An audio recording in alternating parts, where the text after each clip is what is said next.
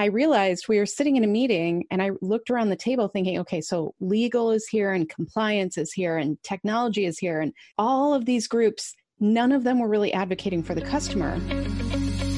Welcome to the Conversations That Matter podcast from Uniphore, the podcast that dives into real conversations that are happening in contact centers around the world. Here you'll experience exciting interviews with well-known thought leaders, hear compelling stories from industry experts, gain fresh insights on contact center best practices, and more. So grab a beverage and tune in as we get real with conversations that matter. Welcome, everyone, to another episode of Conversations That Matter. I'm your host, Randy Kassar. And today I have Jeannie Walters with us. Welcome, Jeannie. Thank you. Happy to be here. So really excited for you to be here. And, you know, you've been in the business for over 20 years. So just to read your bio and give you a little gratitude because a lot of, you know, we don't get that enough these days. so for more than 20 years, Jeannie Walters has been dedicated to creating meaningful moments and real results. As a founder and chief experience officer of Experience Investigators, Jeannie has helped organizations from small to Fortune 500s like Verizon and Allstate create fewer ruined days for customers. You are a TEDx speaker, a founding member of CXPA, and the co host of the top rated Crack the Customer Code podcast, and, which I love, four time LinkedIn learning instructor on some really great customer journey lessons. So definitely welcome. Love that you're with us today. Really excited to kind of get things started. So, to get started, you know, I think what would be interesting is how did you get into the business of what you're doing now in terms of customer experience and just really helping companies with their CX?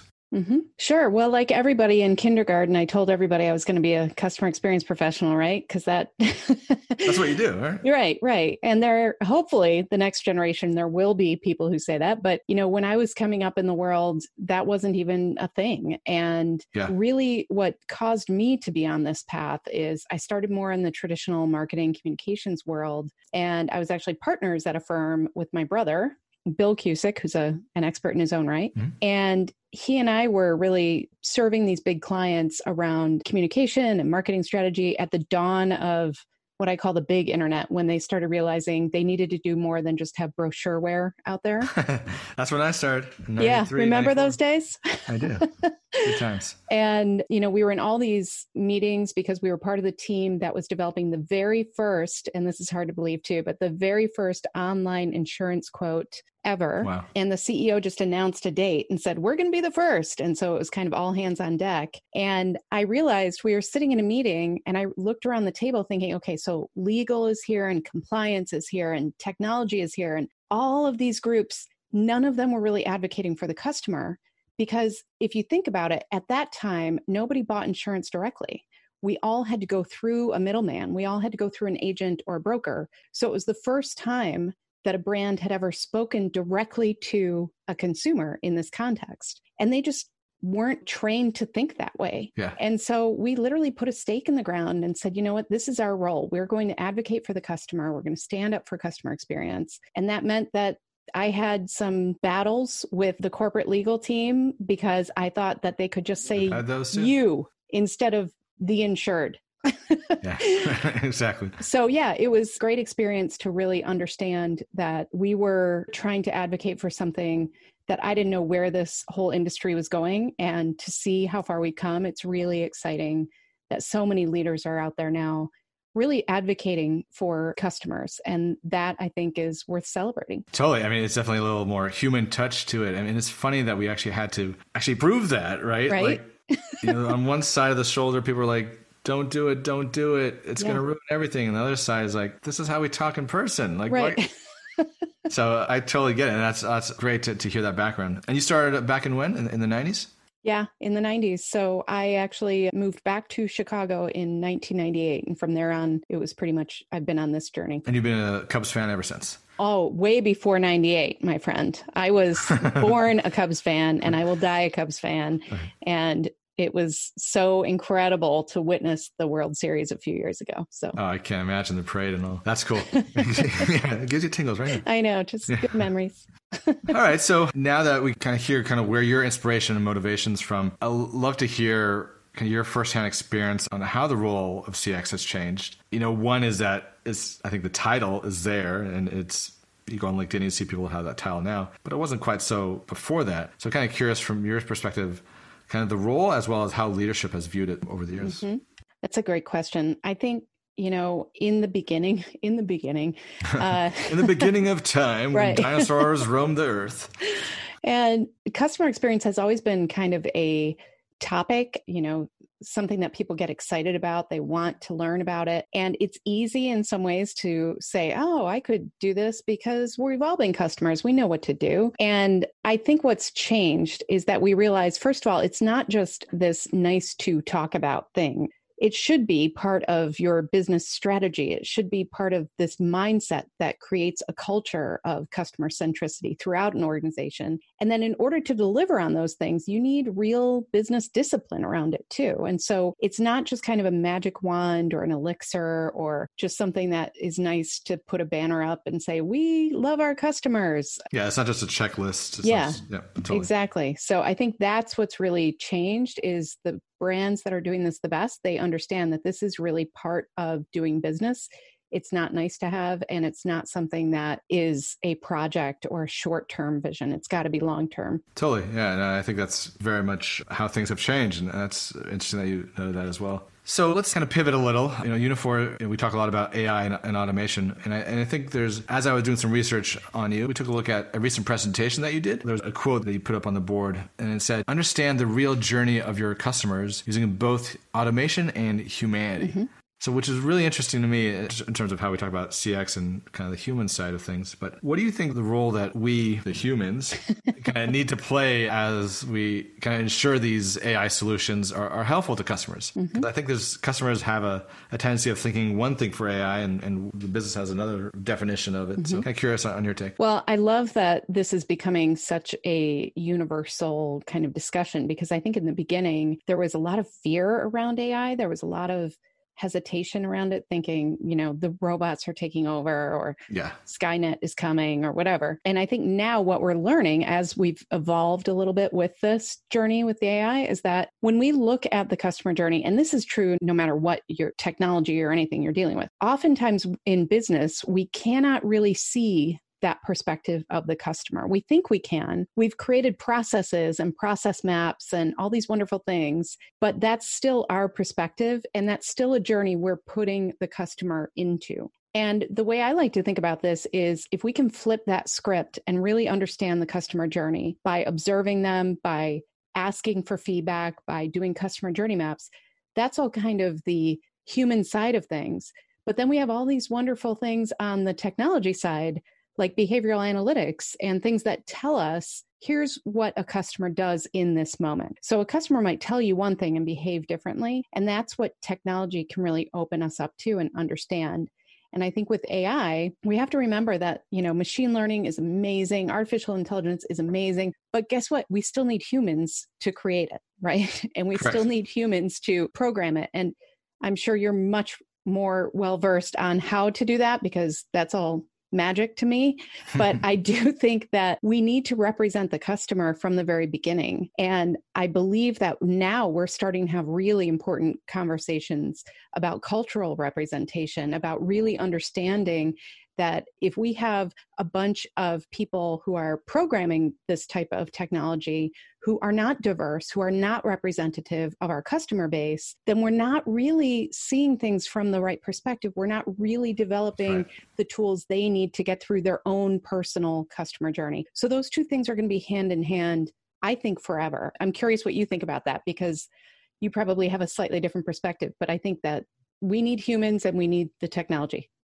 yeah, I know. So I think in the way that, that we work with, with companies is that we are helping them kind of optimize their, their processes. And it's not like we're taking away the human jobs. We're really kind of optimizing the processes and, and the workflow mm-hmm. and, and hopefully saving money, right? I mean, that's, that's the, the end goal yeah. around AI and automation. It's not just to, to add it to a tech stack. So I think that's something that's, that we see a lot, especially within contact centers and call centers. There is a fear of like, okay, especially from the agent's standpoint, is that oh, you're going to bring in AI, you're going to take away our jobs. But the point is that you get the right information at the right time. The supervisors can properly triage whatever issues that they need to triage. Mm-hmm. And so I think that's uh, the AI and automation, especially, is definitely something that's we're seeing really take off. So it's quite interesting. Well, and I think you bring up a great point there because you know, none of this works if it doesn't work for the business. And so when we talk about customer experience, like, you know, sometimes it drives me crazy because people are like, you you need to handwrite a note to every single customer. And that's not necessarily realistic. And you can't scale those ideas. Right. And so I think looking at AI as a way to leverage how we can respond to customers in a personal way, in a scalable way, and then save those humans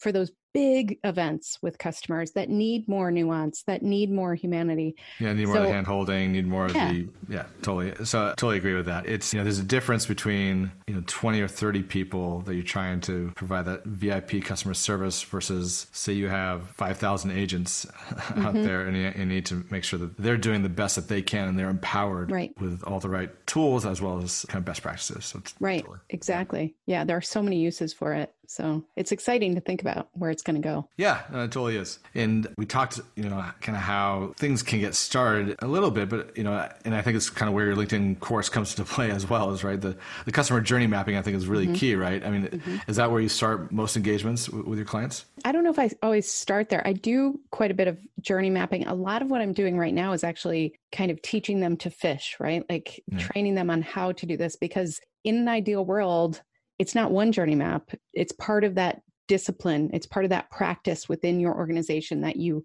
give people these skills so that they can really make sure that they're journey mapping and that they're checking in with journey maps to make decisions around like product development or you know how to follow up for certain service issues or all these things so a lot of what i'm doing right now is around teaching and training but i think the other thing that I love about journey mapping is it's essentially asking a lot of questions. It's forcing us to look at, you know what, what is the promise that we make our customers? What do they believe? And are we able to deliver on that? And if we're not, how does that appear and how should we show up? And all these big kind of philosophical questions. And i think sometimes we turn journey mapping into a deliverable. Like we say okay we're going to do a journey map check and we don't get into those powerful questions. And i think that's where real change happens and that's where we really live up to who we want to be for customers. So that's how i like to think about it. So i do a, a little bit of everything right now.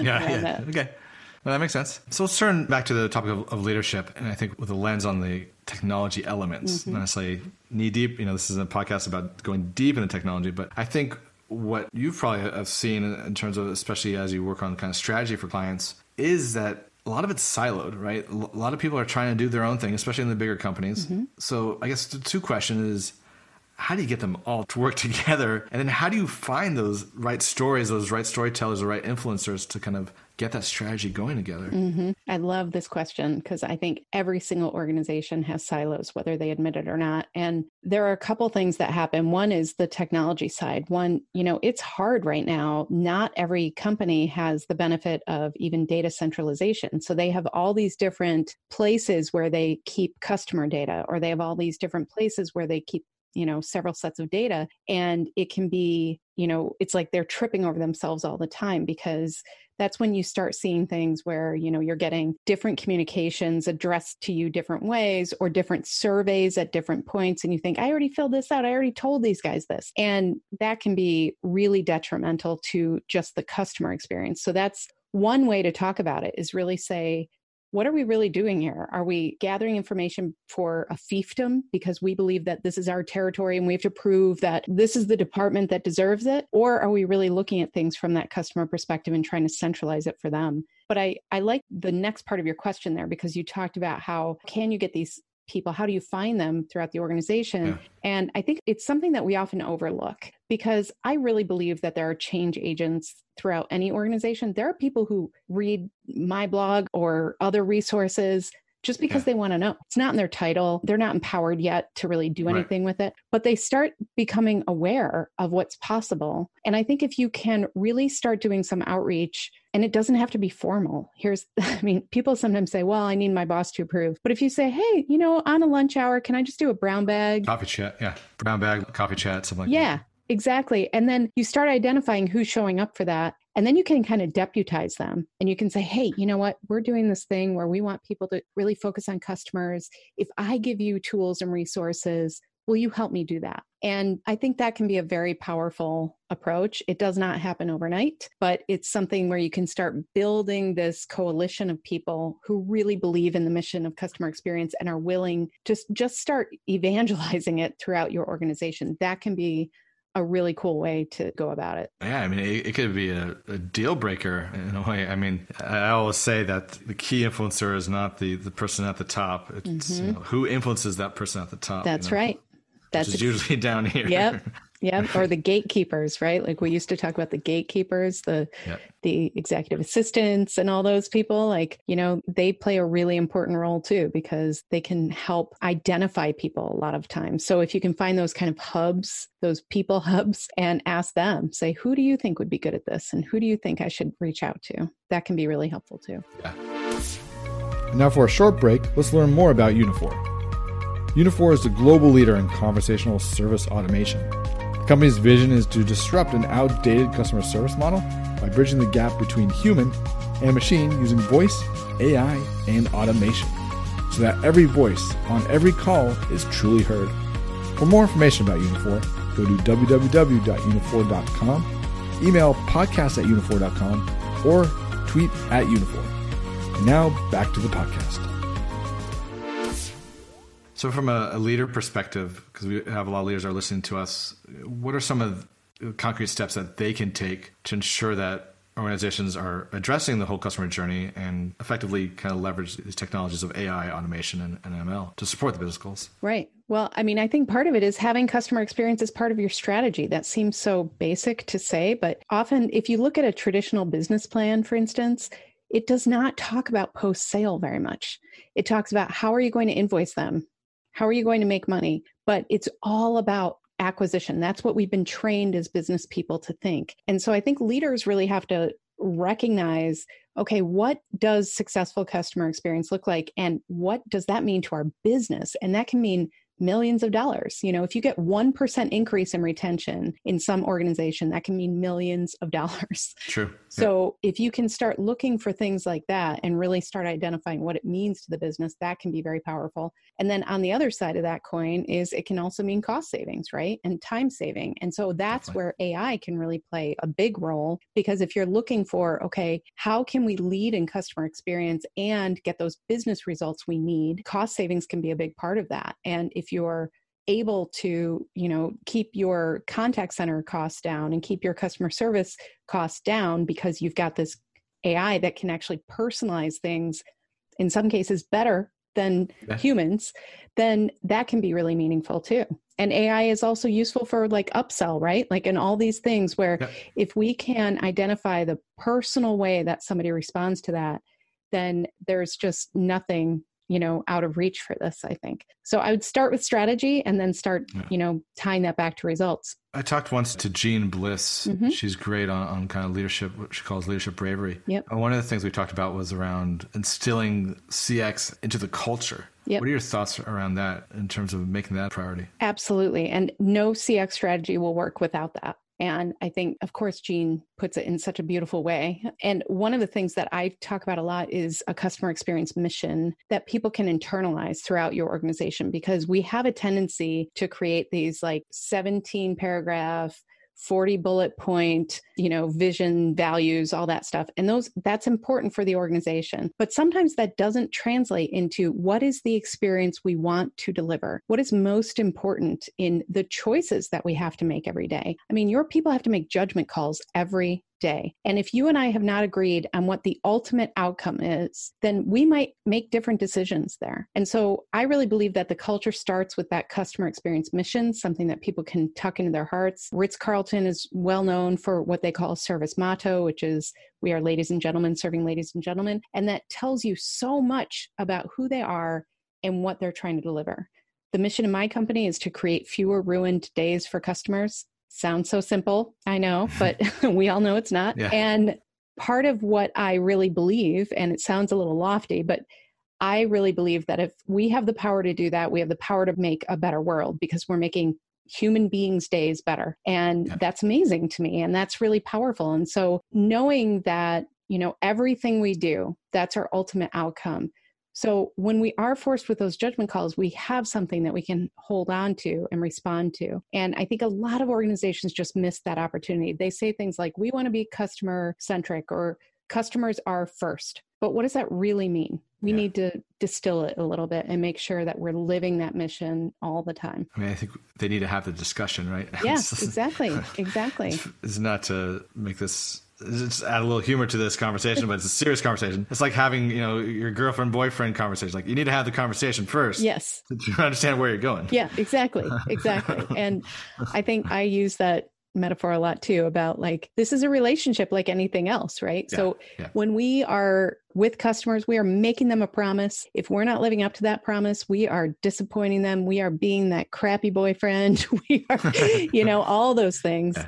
And it's all about making sure that we are letting the customer know that we are living up to that promise. And if we can reflect that along the journey, not just when we're trying to earn the sale, but all the way through the journey, that's what really earns the loyalty and respect of customers. Yeah, that's a good point. Very true. So we talked in your bio that, that you're another fellow podcaster, which is awesome. Mm-hmm. You guys, who's the gentleman that you uh, co-host with? Adam Toporek of Customers That Stick. He's in Orlando, Florida, and I'm in Chicago, and we virtually connect and talk to people about customer experience once a week. That's awesome. So, crack the customer code. Mm-hmm. You guys can find it on Apple Podcasts or wherever you listen to your podcasts. Uh, we'll put some links in the show notes, of course. Great. So, one of the things you guys talked about recently was around considerations for remote work, right? Mm-hmm. And we're remote work has been around for a long time, but now we're very focused on that. And especially from a contact center standpoint, the agents are all primarily working remotely. So, kind of curious from you in terms of you talked about employee mapping, you talked about kind of the communication plan and approach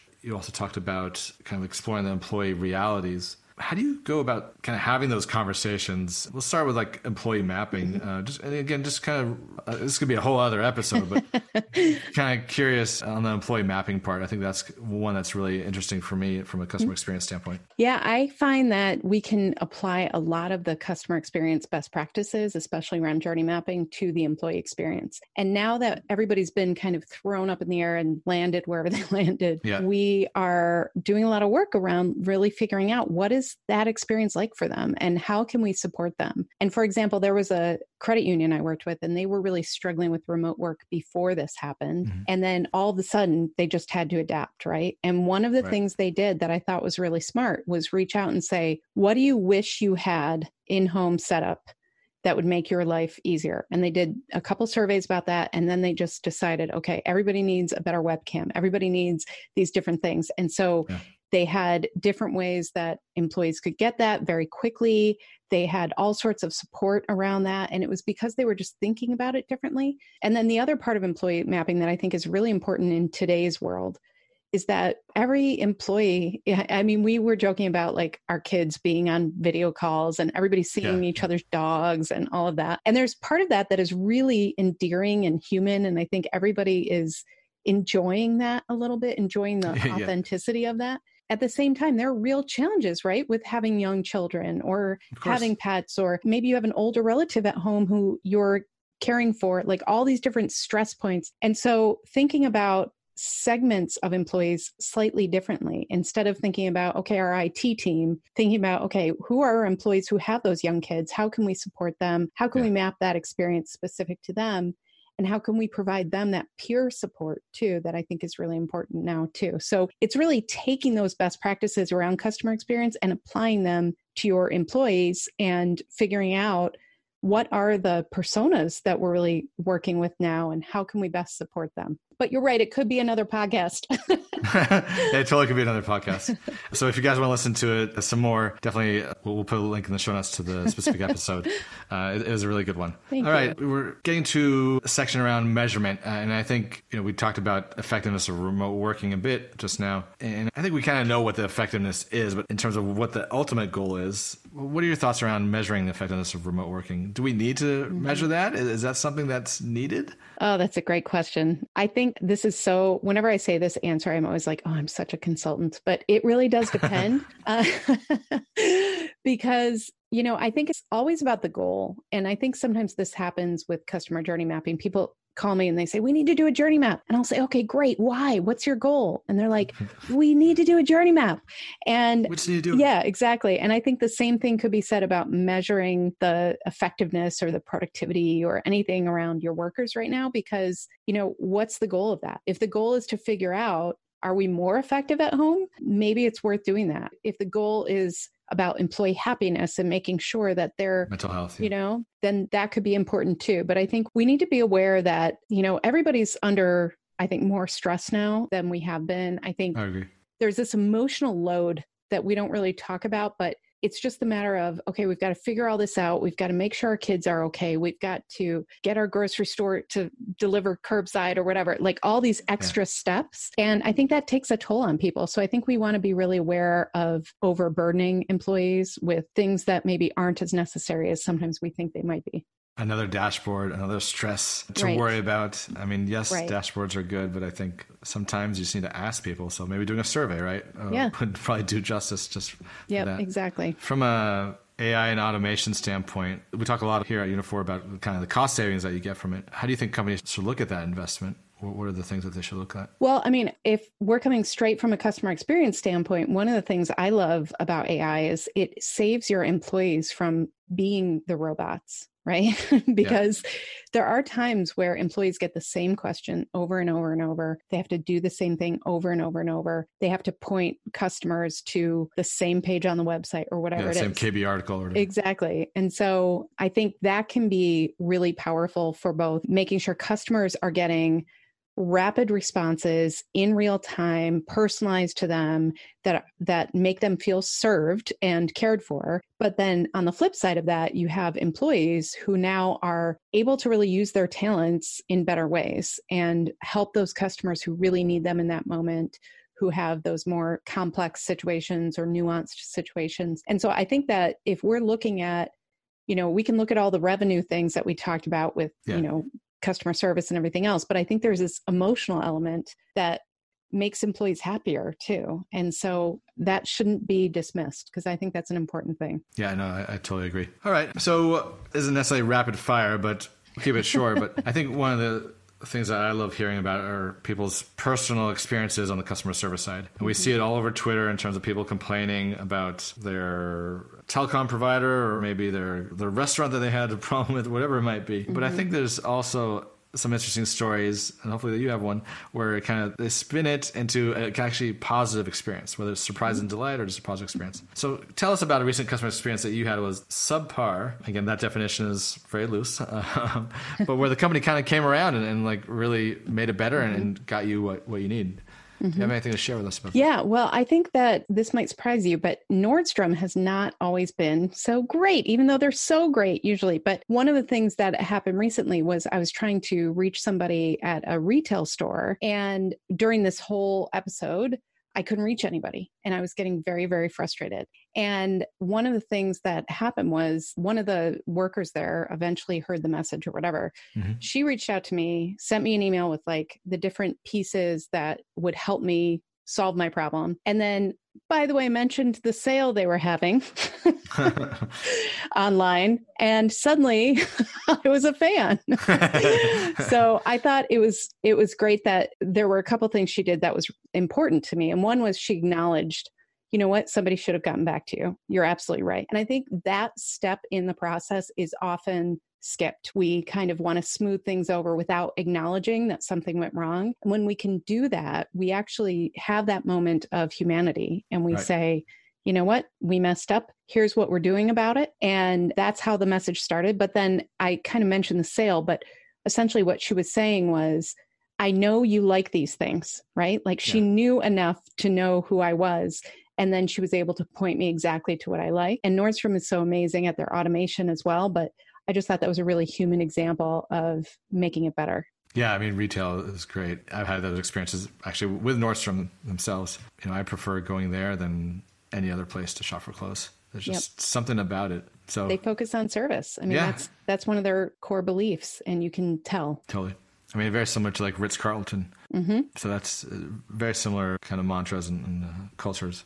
Yep, very much. All right. So, kind of to close off things, I kind of want to give you the airwaves, tell people how to connect with you, and if you have any other last minute tips that you think can help people improve their CX and hopefully save money, right? Sure. I mean, that's the goal yeah, exactly. That is the goal. So tell us, how can people get a hold of you? Well, first of all, thank you for having me here. This has been really wow. fun. And if anyone does want to reach out, I love hearing from people. You can check out our website at experienceinvestigators.com. We have a 21 day customer experience challenge that anyone can sign up for. It's just little prompts to help us all think of what to do for customer experience. So that's one way. Great. You can find our podcast at Crack the Customer Code, and you can find me on Twitter and LinkedIn and LinkedIn Learning. And I'm pretty easy to find. So so hope to hear from you. Awesome. So yeah, I really appreciate you joining us. It's been great. Awesome lessons learned in terms of CX, in terms of kind of how AI fits into it, mm-hmm. and then just you know our conversation around remote working, which I think we can have you back for a full on uh, other episode. we'll do it. We'll just yeah. keep adding podcasts to this. Just keep, just keep doing it. Yeah. Well, Excellent. thank you very much. Thank you. You have a great day, and thanks again. Thanks. You have been listening to the Conversations That Matter podcast by Uniphore. Make sure you subscribe to our podcast on your favorite podcast player and rate and review to enable us to create relevant and valuable content for your business. If you'd like to learn more about conversational service automation, visit uniphore.com. Have a great day.